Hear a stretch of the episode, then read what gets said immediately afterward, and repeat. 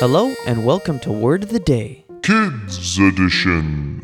So, everybody give a great warm welcome to our special guest for today, Mr. Finn McCool. How's it going, Mr. Finn McCool? Oh, it's going really good.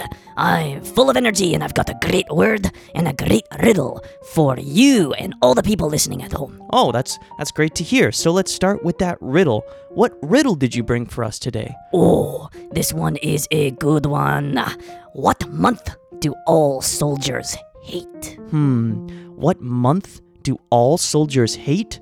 I gotta think about that for a little bit. And while I do, it would be great to hear that word that you brought today. Oh, today's word is banned. It's spelled B A N N E D, and it's a verb meaning to officially or legally prohibit. Oh man, that's kind of a hard one to understand. If I if I hear it in a sentence, I may uh I may be able to learn it for the rest of my life. Oh, in that case, I will use it in a sentence. Here we go.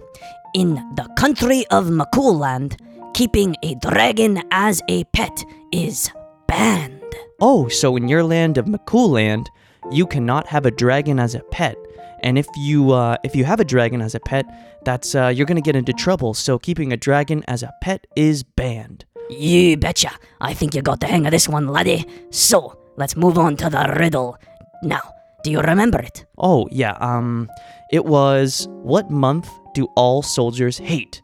And I think the answer is the month of March. Oh, you got it! Because soldiers have to march, and march is another way. eh, Well, it's the same word, technically. I mean, it sounds the same, but it means a different thing. So it's obvious that soldiers would not like the month of March because it reminds them of all the marching they have to do when they're training.